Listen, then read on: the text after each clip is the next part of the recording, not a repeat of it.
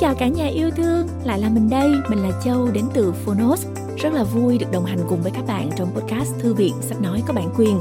Và đối với podcast này thì tụi mình đã đồng hành với các bạn trong một thời gian khá dài rồi đó. Và chắc là nhiều bạn cũng đã quen thuộc với tụi mình đúng không nè? Còn đối với các bạn chưa quen thuộc thì mình xin giới thiệu nhanh ngắn gọn với các bạn. Podcast này là nơi tụi mình chia sẻ chương một của những cuốn sách rất là được yêu thích trên ứng dụng Phonos. Và tụi mình chuyên về sách nói. Nếu như các bạn cảm thấy mình không có đủ thời gian để ngồi xuống đọc sách thì chúng ta có thể tận dụng cái khoảng thời gian chúng ta di chuyển hoặc là nấu ăn, chạy bộ, dọn dẹp nhà cửa v.v. để mà các bạn nghe sách nói ha. Rất là hiệu quả, mình rất là thích cái phương pháp này. Nó giúp mình vừa tiếp nhận được kiến thức mà vừa tiết kiệm được thời gian nữa. Rồi, bây giờ mình sẽ không làm mất thời gian của các bạn nữa. Chúng ta sẽ đến với nội dung của podcast ngày hôm nay. Châu sẽ giới thiệu cuốn sách về một nhân vật nổi tiếng, một nhà tri thức mà Châu rất là ngưỡng mộ. Dù chưa từng là tổng thống, chân dung của ông vẫn in trên tờ tiền được sử dụng phổ biến nhất trên thế giới. Điều đó đủ để thấy tầm ảnh hưởng của ông đối với lịch sử của nước Mỹ. Nói đến đây thì chắc mọi người cũng đoán ra được rồi đúng không nè? Ông chính là Benjamin Franklin và cuốn sách mà Châu giới thiệu hôm nay chính là tự truyện của ông. Benjamin Franklin là nhà chính khách, nhà lập quốc nổi tiếng của Hoa Kỳ, là một trong 4 người ký vào bản tuyên ngôn độc lập năm 1776.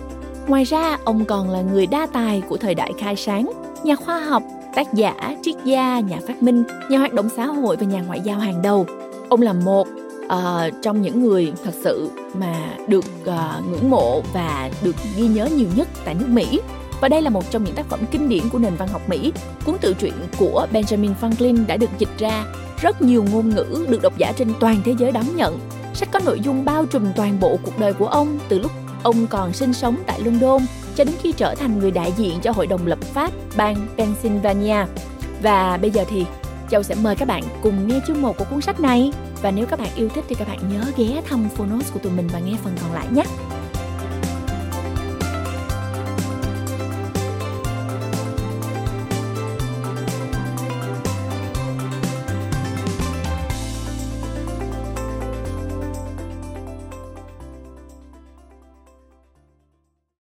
Bạn đang nghe từ Phonos.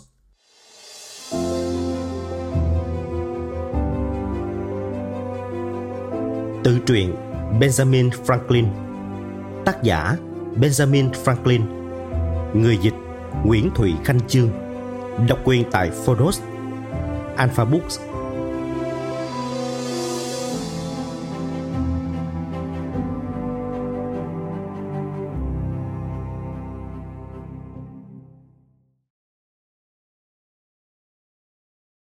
Phần giới thiệu. Benjamin Franklin sinh tại đường Mill, Boston vào ngày 6 tháng 1 năm 1706. Cha của ông, Josiah Franklin, là một người thợ làm nến, từng có 2 đời vợ, và Benjamin là con trai út trong gia đình gồm 17 người con. Ông nghỉ học khi lên 10 tuổi, và ở tuổi 12, ông theo học nghề in từ người anh James, người sau này xuất bản tạp chí New England Courant. Benjamin từng đóng góp bài và có thời gian làm biên tập danh dự cho tạp chí này. Tuy nhiên, hai anh em nảy sinh bất đồng và Benjamin bỏ đi, chuyển đến New York, sau đó đến Philadelphia vào tháng 10 năm 1723. Ông nhanh chóng tìm được công việc ở một nhà in, nhưng sau đó vài tháng, ông bị thống đốc Kate thuyết phục đến Luân Đôn. Tuy nhiên sau đó, Benjamin nhận ra những lời hứa của thống đốc chỉ là hão huyền. Benjamin quay lại với công việc nhân viên sắp chữ in cho đến khi được một thương gia tên Denman đề nghị một vị trí trong công việc kinh doanh của ông này, và cả hai quay trở lại Philadelphia. Sau khi Denman mất, Benjamin quay về nghề trước đây của mình và không lâu sau mở một xưởng in riêng, nơi ông xuất bản tạp chí The Pennsylvania Gazette, tạp chí mà ông đóng góp nhiều bài viết như một công cụ để khuấy động những phong trào cải cách địa phương. Năm 1732, để nâng cao sự phong phú, ông bắt đầu xuất bản cuốn sách nổi tiếng Poor Richard's Almanac, tạm dịch Niên lịch của Richard nghèo khổ, ghi chép lại những câu châm ngôn xúc tích về cuộc sống mà ông sáng tác hay sưu tầm, Đây là cuốn sách đóng góp một nền tảng lớn vào danh tiếng của ông. Năm 1758, Benjamin ngừng viết cuốn niên lịch và cho ra đời Father Abraham Sermon, tạm dịch Những bài giảng của cha Abraham. Tác phẩm được xem là nổi tiếng nhất trong nền văn học thuộc địa Mỹ. Cùng lúc đó, Franklin cũng ngày càng quan tâm đến các vấn đề công vụ. Ông vạch ra kế hoạch xây dựng một học viện, sau này được tiếp nối và phát triển thành Đại học Pennsylvania. Và ông cũng sáng lập ra tổ chức Hiệp hội Khoa học Mỹ với mục đích giúp các nhà khoa học có cơ hội gặp gỡ, trao đổi và thảo luận những khám phá của mình. Bản thân ông cũng bắt đầu các thí nghiệm điện cùng một số nghiên cứu khoa học khác trong quãng thời gian hoạt động kinh doanh và chính trị cho đến cuối đời. Vào năm 1748, khi đã có cuộc sống vật chất khá sung túc, ông bán nhà in của mình để có thời gian dành cho việc học. Vài năm sau, ông có một khám phá khiến tên tuổi của mình được biết đến trên toàn châu Âu. Trong lĩnh vực chính trị, ông chứng tỏ mình có khả năng trong cả vai trò điều hành lẫn tranh luận. Nhưng lý lịch chính trị của ông đã dính nhiều vết nhơ khi dùng quyền lực để nâng đỡ những người họ hàng của mình. Thành tựu chính trị lớn nhất của ông chính là việc cải cách hệ thống bưu điện. Nhưng tên tuổi của ông lại chủ yếu được nhắc đến với vai trò như một chính khách thông qua hoạt động ngoại giao giữa các thuộc địa với nước Anh và sau đó là nước Pháp. Năm 1757, ông được cử sang Anh để phản đối ảnh hưởng của gia tộc Penn trong chính phủ thuộc địa, và ông đã trở lại Anh 5 năm, cố gắng thuyết phục người dân và chính phủ Anh chấp nhận các điều kiện đối với thuộc địa. Trong lần trở về Mỹ, sự kiện Boston mà ông đóng vai trò danh dự sau đó đã làm ông mất ghế trong Quốc hội. Tuy nhiên, năm 1764, ông lại được cử đến Anh với tư cách một đại diện của chính phủ thuộc địa để kiến nghị khôi phục chính phủ từ tay các địa chủ tư sản. Nói thêm, Đạo luật Stamp Act of 1765, đạo luật đánh thuế lần thứ tư, đòi hỏi các văn kiện, giấy phép, hợp đồng, báo, sách và quân bài đều phải có tem. Trở lại với nội dung chính của câu chuyện.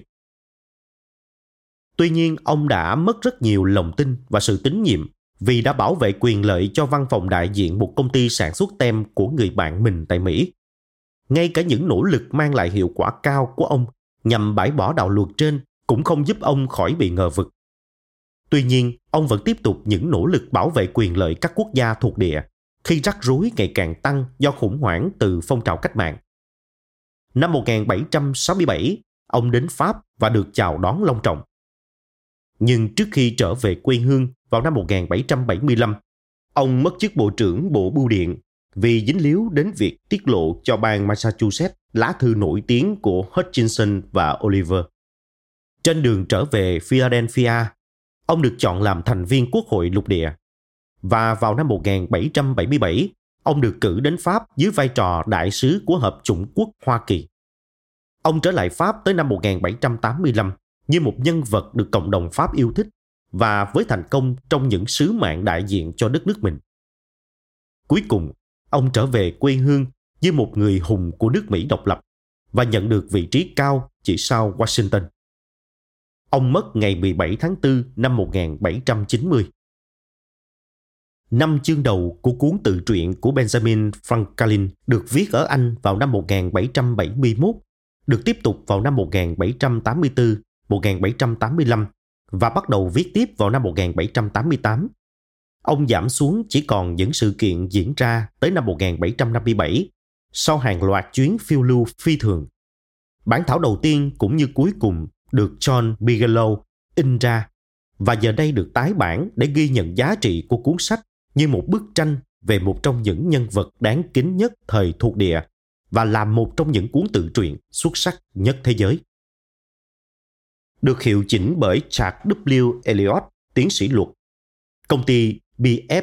Collier & Son, New York, 1909.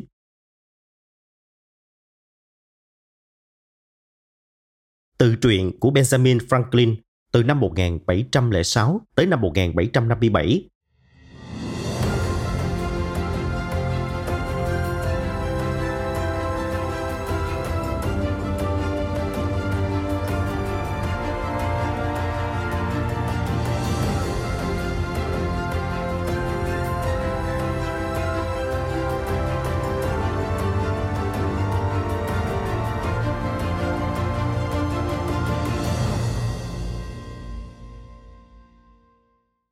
Whiteford tại tòa giám mục Thánh Asaph năm 1771.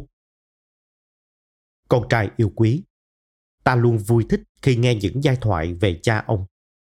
Con có thể nhớ lại chuyện ta đã dò hỏi về những người họ hàng khác của mình trong thời gian con ở Anh cùng ta và chuyến đi mà ta đã trải qua cho mục đích đó. Ta cho rằng con cũng muốn hiểu về những sự kiện xảy ra trong cuộc đời ta, vì có nhiều thứ ta chưa kể cho con biết và mong chờ tận hưởng một tuần lễ sống an nhàn sau khi đã rút lui khỏi những hoạt động chính trị. Ta ngồi đây và viết lại chúng cho con. Đó là những lý do ta có bên cạnh những xui khiến khác. Vươn lên từ cái nghèo cùng sự tối tăm mà ta đã được sinh ra và nuôi dưỡng, đạt được sự giàu có và một ít danh tiếng trên thế giới. Trải qua cuộc sống có nhiều may mắn mà ta đã tận dụng như một phương tiện để hoàn tất sự ban ơn của Chúa Trời. Hậu thế có lẽ muốn biết về cuộc đời ta và con có thể tìm thấy những chi tiết phù hợp với hoàn cảnh của mình để noi gương. Cái may mắn của ta, khi suy ngẫm về nó, nhiều lần đã khiến ta phải nói rằng nếu ta có được một chọn lựa, ta sẽ không chối từ việc lặp lại cuộc sống giống như vậy từ khởi đầu. Ta chỉ yêu cầu có được quyền tác giả để sửa lại một vài lỗi sai trong ấn bản đầu tiên của cuốn sách cuộc đời. Nếu được như thế, ta có thể chỉnh lại một vài lỗi sai, thay đổi vài tai nạn và sự kiện xấu xa theo hướng tốt đẹp hơn cho những người khác. Nhưng dù cho ta không có được quyền tác giả đó, ta vẫn chấp nhận đề nghị sống lại cuộc đời mình. Vì sự tái diễn đó không thể xảy ra, điều tiếp theo, và cũng là gần nhất với việc sống cuộc đời này một lần nữa, dường như là chỉ có một. Hồi tưởng về cuộc đời và làm cho sự hồi tưởng đó vững bền nhất có thể bằng cách viết lại chúng. Bởi vì mọi người có quyền chọn đọc hay không đọc tự truyện này. Ở đây, ta cũng sẽ dung túng cho sự thiên vị rất đổi tự nhiên của người già khi nói về chính bản thân cùng những hành động của họ trong quá khứ. Và ta sẽ dung túng và không cảm thấy chán ngắt với sự thật rằng những người khác, những người khi đã lớn tuổi cho rằng bản thân họ có nghĩa vụ phải răn dạy ta. Và cuối cùng, ta cũng phải thừa nhận điều này, vì nếu ta chối bỏ thì cũng chẳng ai tin. Có lẽ ta sẽ tự thỏa mãn cái hư danh của mình rất nhiều ở đây. Thực ra, ta hiếm khi nghe hoặc thấy những dòng giới thiệu không hề vì hư danh bản thân. Tôi xin được nói. Rồi theo ngay sau đó là những thứ phù phiếm. Hầu hết mọi người đều ghét sự hư danh ở những người khác. Nhưng khi suy nghĩ công bằng về nó 5-10 phút, ta thấy rằng hư danh thường tốt cho những người sở hữu nó và cho cả những người nằm trong tầm ảnh hưởng từ người đó. Vì thế, trong nhiều trường hợp, không phải hoàn toàn vô lý khi một người cảm ơn Chúa vì hư danh của mình trong số những ban ơn khác của cuộc sống. Và giờ nói đến cảm tạ Chúa bằng tất cả sự hèn mọn của mình, ta mong muốn tri ân những niềm hạnh phúc có được trong cuộc đời đã qua đến tối cao. Người đã dẫn dắt ta đến những con đường mà ta đã chọn đi và cho chúng thành công. Niềm tin vào điều này thúc giục ta hy vọng, dù đoán chừng rằng những điều tốt đẹp như thế sẽ không mãi đến với ta trong hạnh phúc vĩnh viễn hay giúp ta chống chọi với cái chết. Điều mà ta sẽ phải trải qua như bao người khác đã từng, màu sắc, vận mệnh tương lai của ta, chỉ người mới thấu suốt được. Với quyền năng vô hạn, chính người thậm chí có thể ban cho chúng ta sự phiền não. Những ghi chép mà chú của ta, người có cùng tính tò mò thích sưu tầm những giai thoại gia đình, từng đặt vào tay ta, đã đem đến cho ta những hiểu biết cặn kẽ liên quan đến tổ tiên ta. Từ những ghi chép này, ta biết được gia đình ta đã sống ở làng Aston thuộc vùng Northamptonshire trong 300 năm, và lâu hơn bao nhiêu nữa thì chính chú của ta cũng không biết. Có lẽ từ hồi xa xưa, khi cái tên Franklin, mà trước đây để chỉ một thứ bậc trong xã hội, được biến thành họ khi mọi người đều tự chọn cho dòng tộc mình một cái họ riêng. Chúng ta có 30 mẫu đất cùng công việc kinh doanh lò rèn. Công việc này được tiếp tục cho đến đời chú của ta. Người con trai cả luôn được chọn truyền lại nghề đó. Một truyền thống mà cha và chú ta tiếp tục truyền cho con trai đầu của họ. Khi tìm những thông tin đăng ký tại Ecton, ta chỉ tìm thấy một cuốn sổ hộ tịch ghi các việc khai sinh, kết hôn và chôn cất của gia đình từ năm 1555. Không có đăng ký nào được ghi chép vào thời điểm trước đó. Theo bản ghi chép tìm được, ta biết rằng ta là cháu trai út đời thứ 5 của người con trai út. Ông nội của ta, Thomas, sinh vào năm 1598, sống tại Acton cho đến khi ông quá già để tiếp tục làm việc và chuyển tới sống cùng con trai của ông là John, một thợ nhuộm ở Banbury, vùng Oxfordshire, người mà cha ta xin theo học việc. Ông đã mất và được chôn tại đó. Chúng ta tới thăm phần mộ của ông vào năm 1758. Người con trai cả của ông Thomas sống trong một ngôi nhà ở Ecton và truyền lại quyền thừa kế ngôi nhà cùng mạch đất cho đứa con gái duy nhất của mình. Người cùng với chồng là một ngư dân vùng Wellingborough đã bán lại tài sản đó cho ông Estes, người chủ sở hữu hiện tại trang viên đó. Ông nội ta có 4 người con trai, Thomas, John, Benjamin và Josiah. Ta sẽ kể cho con những câu chuyện mà ta biết được về họ bằng những lá thư, và nếu ta không đãng trí quên mất việc này, con sẽ tìm thấy nhiều điều thông tin chi tiết khác.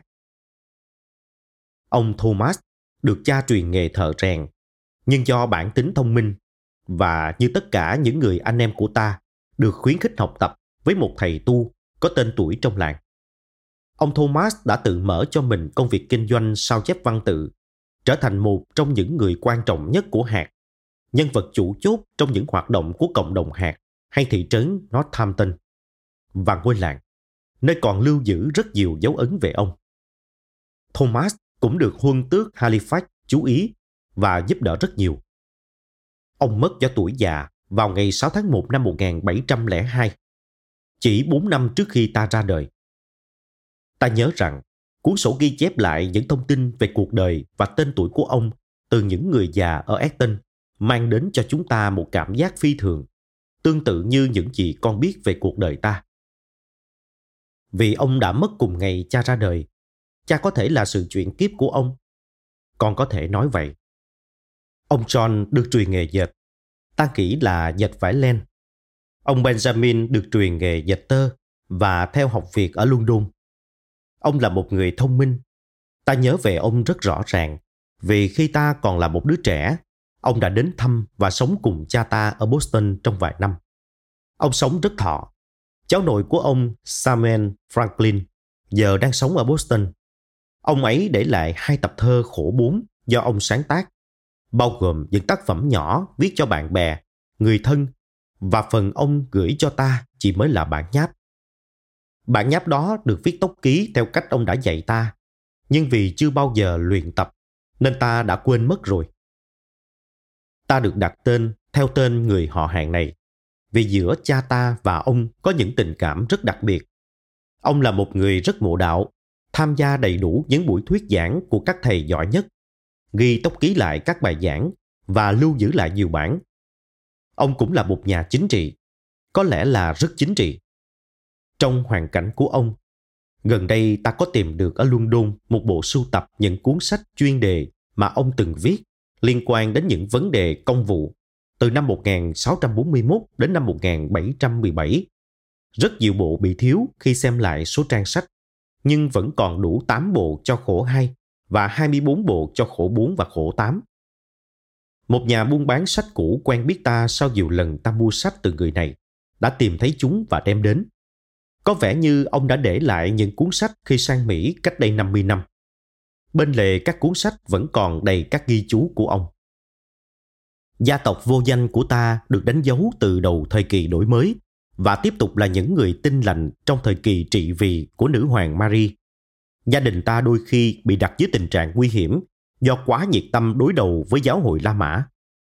Chúng ta có một cuốn kinh thánh bản tiếng Anh, và để che giấu cũng như bảo vệ cuốn sách đó, gia đình ta đã cột chặt cuốn sách đang mở bằng băng keo dưới gầm chiếc ghế đậu thấp.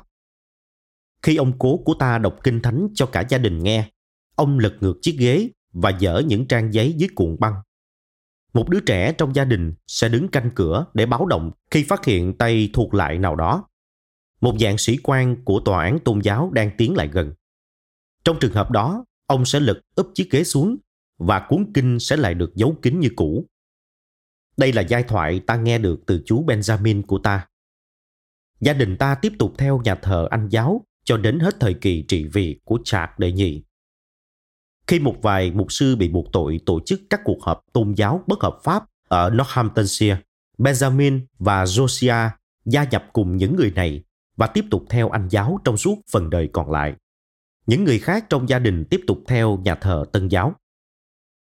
Josiah, cha ta, kết hôn khi còn rất trẻ, đã cùng vợ với 3 con chuyển đến New England vào khoảng năm 1682. Những cuộc họp tôn giáo bất hợp pháp đã bị pháp luật cấm và thường xuyên bị gây khó dễ. Điều đó khiến rất nhiều người quen của ông chuyển tới sinh sống ở vùng đất này. Cha ta đã bị họ thuyết phục và đã theo những người bạn này chuyển tới New England, nơi họ có thể tận hưởng niềm vui tôn giáo của mình trong tự do. Ông sinh thêm 4 người con nữa với người vợ đầu, và sau đó là 10 người con với người vợ hai. Tất cả là 17 người. Ta nhớ rằng ta từng thấy cảnh 13 người anh chị em ngồi chung một bàn với ông. Tất cả đều đã trưởng thành và kết hôn. Ta là con trai út, gần nhỏ nhất trong nhà và được sinh ra ở Boston, New England. Mẹ ta là vợ hai, tên là Abia Fonger, con gái của Peter Fonger, một trong những người định cư sớm nhất ở New England, những người vinh dự được Cotton Mather nhắc đến. Nếu ta nhớ không lầm, như một người Anh ngoan đạo có học thức, trong cuốn sách về lịch sử nhà thờ của đất nước đó có tựa đề là Magnalia Christi Americana. Ta từng nghe nói, ông thỉnh thoảng có viết những tác phẩm ngắn, nhưng chỉ một tác phẩm được in mà ta đã thấy nhiều năm trước đây. Tác phẩm đó được viết vào năm 1675 dưới dạng những đoạn thơ về thời đại và con người, dành cho những độc giả quan tâm đến các vấn đề về chính phủ lúc đó. Tác phẩm thiên về ý thức tự do và đại diện cho những tín đồ Baptist, tín đồ phái giáo hữu và những tín đồ của các dòng tin khác đang phải chịu sự đau khổ từ cuộc chiến với người da đỏ, cho những khổ đau mà đất nước đó phải gánh chịu vì bị Chúa Trời trừng phạt nặng nề do đã xúc phạm người và thúc giục việc chấm dứt những đạo luật hà khắc đó. Với ta, toàn bộ tác phẩm đó được viết với sự thẳng thắn đúng mực cũng như sự tự do can trường. Ta quên 2 dòng đầu và nhớ 6 câu kết thúc đoạn thơ. Nội dung của nó nói lên sự phê bình xuất phát từ thiện chí của ông, và như thế, ông được biết đến như là tác giả của tác phẩm đó. Là một kẻ phỉ báng, ông nói. Ta thật lòng ghét việc đó. Từ thị trấn Sherburn đến đây, nơi ta đang sinh sống, ta đặt tên mình ở đây. Không xúc phạm đến người bạn chân chính của ngươi. Ta là Peter Fongier. Các anh của ta đều được gửi đi học nhiều nghề khác nhau. Ta được cho đi học ở trường trung học vào năm 8 tuổi, vì cha ta muốn một trong những người con của ông cống hiến phục vụ cho nhà thờ. Sự háo hức muốn được học từ rất sớm của ta. Chắc là rất sớm, vì ta không thể nhớ rõ thời gian mình không biết đọc. Cùng những góp ý của bạn bè ông rằng ta sẽ trở thành một học giả giỏi, đã khuyến khích ông đi theo mục đích này. Chú Benjamin của ta cũng tán đồng quyết định đó và đề nghị tặng cho ta tất cả các bản tốc ký của những bài thuyết pháp mà ta cho rằng là để chuẩn bị phòng khi sau này ta muốn noi theo gương chú. Tuy nhiên, ta chỉ theo học ở trường trung học không đầy 1 năm, dù rằng trong thời gian theo học, ta đã vươn lên giỏi nhất lớp từ vị trí trung bình và được chuyển lên lớp trên để từ đó có thể chuyển sang học lớp 3 vào cuối năm đó. Nhưng trong thời điểm đó, vì cha ta đã thay đổi quyết định do nhận thấy các khoản chi phí dành cho việc học quá lớn, khiến gia đình đông đúc của ông không thể được chu cấp tốt, và cũng một phần vì những người học ra trường có cuộc sống rất vất vả. Đó là những lý do ta nghe ông nói với bạn bè. Ông cho ta nghỉ học ở trường trung học và gửi ta đến học ở trường chuyên dạy viết, và số học được điều hành bởi một cái tên nổi tiếng, George Browell. Một người nhìn chung khá thành công trong nghề nghiệp của mình theo những cách thức rất ôn hòa và đầy tính khích lệ. Theo học ông, ta sớm có được kỹ năng viết khá tốt, nhưng lại thất bại ở môn số học và không thể tiến bộ. Lúc 10 tuổi, ta trở về nhà để phụ cha kinh doanh nến và nấu xà phòng. Công việc kinh doanh này không phải nghề ông được truyền lại, nhưng ông đã đảm nhận khi chuyển đến New England do công việc nhuộm với nhu cầu ít ỏi không đủ nuôi sống gia đình. Theo đó, ta được giao nhiệm vụ cắt tim nến, đổ đầy những khuôn ngâm và khuôn nấu nến, canh cửa hàng cùng những việc vặt khác, vân vân. Ta không thích nghề này mà thích đi biển, nhưng cha ta phản đối sở thích này. Tuy nhiên, sống gần biển, ta nhanh chóng khám phá về nó, học để biết cách bơi giỏi từ rất sớm và cách điều khiển những chiếc thuyền. Khi đi thuyền hay xuồng với những cậu trai khác, ta thường được giao quyền chỉ huy, nhất là khi gặp phải những khó khăn. Trong những tình huống khác, ta cũng thường là thủ lĩnh của bọn con trai, nhưng cũng đôi khi dẫn chúng vào những rắc rối, và ta sẽ cho con một ví dụ về việc này. Dù rằng đây là một hành động sai, nhưng nó cho thấy đó là xu hướng yêu thích các hoạt động công của ta trong tương lai. Có một đầm lầy nước mặn bao quanh một phần của chiếc hồ, nơi chúng ta hay đứng để câu cá tuế.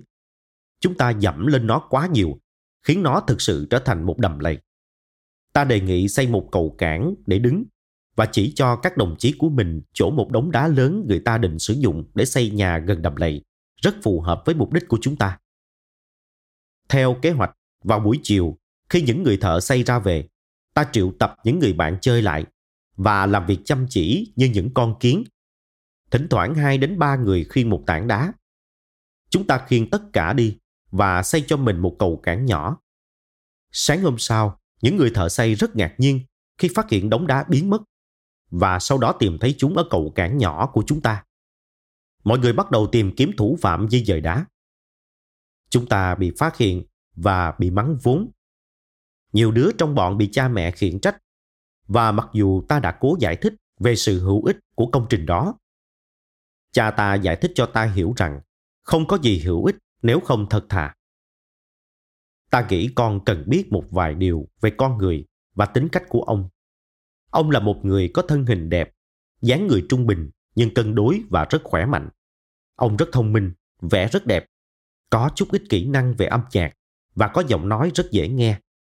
Vì thế, nghe ông vừa chơi đàn phỉ cầm, vừa hát những giai điệu thánh ca.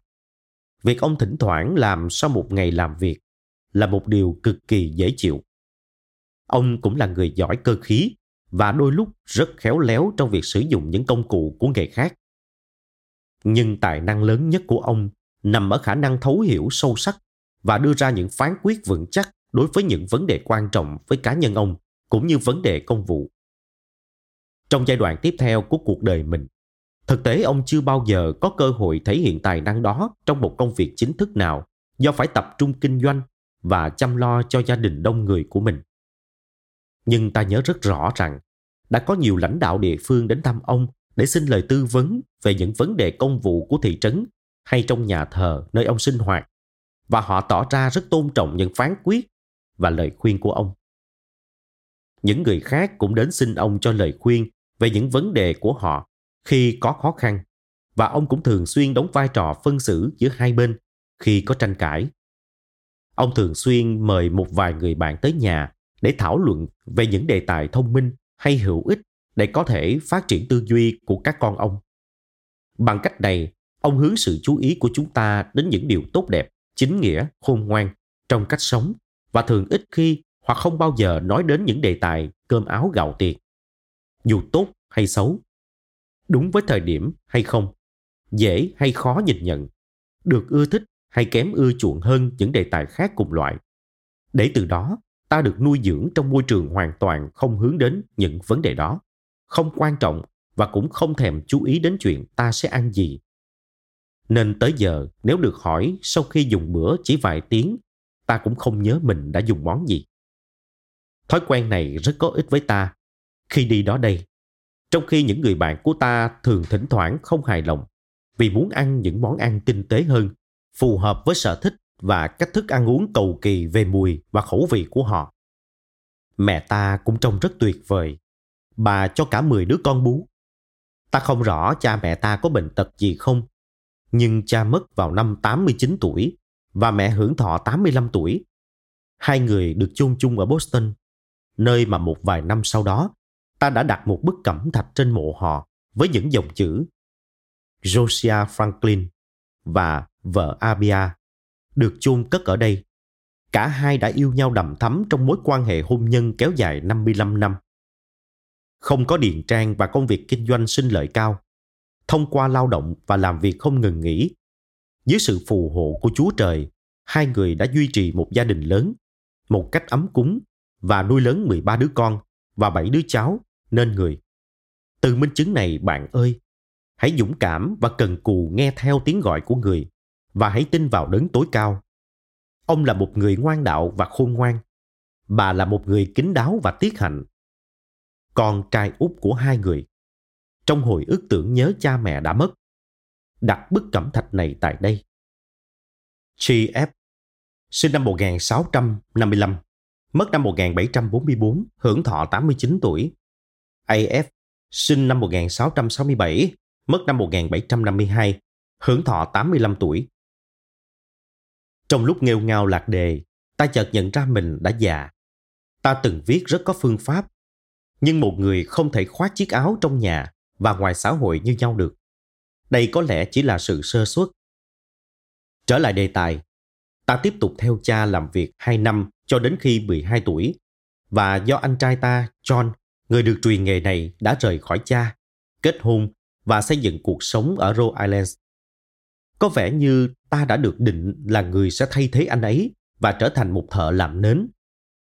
Tuy nhiên, vì ta vẫn không thích nghề này, nên cha ta sợ rằng nếu ông không tìm cho ta một ngành nghề yêu thích, ta sẽ bỏ nhà đi biển như con của ông, Josiah, đã làm.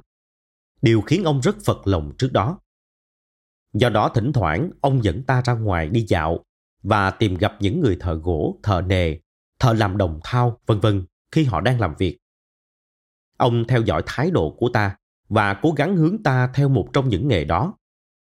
Ta cảm thấy rất vui thích khi quan sát những người thợ sử dụng các dụng cụ của họ, và nó cũng rất hữu ích với ta, vì thông qua học hỏi những kinh nghiệm đó, ta đã có thể làm một số công việc vặt trong nhà, khi thợ sửa chữa không thể đến, cũng như chế tạo những chiếc máy nhỏ cho các thí nghiệm của ta, khi ý tưởng tiến hành thí nghiệm vẫn còn mới và rõ ràng trong đầu. Cuối cùng, cha đã hướng ta theo nghề làm dao kéo. Con trai của chú Benjamin, Samuel, là người được truyền nghề này ở Luân Đôn và đang sinh sống ở Boston lúc đó. Do vậy, ta được gửi đến ở với anh ấy một thời gian. Tuy nhiên, đòi hỏi chi phí mà anh đề ra khiến cha không hài lòng và ông đón ta về. Khi còn nhỏ, ta rất thích đọc sách và tất cả những khoản tiền nhỏ mà ta nhận được đều dùng để mua sách.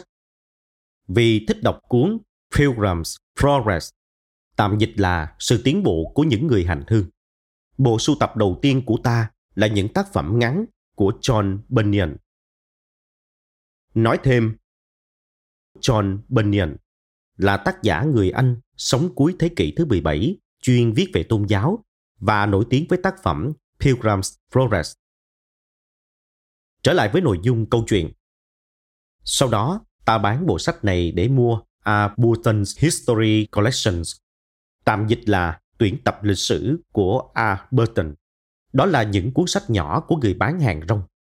Mỗi bộ gồm khoảng 40 hay 50 quyển và rất rẻ.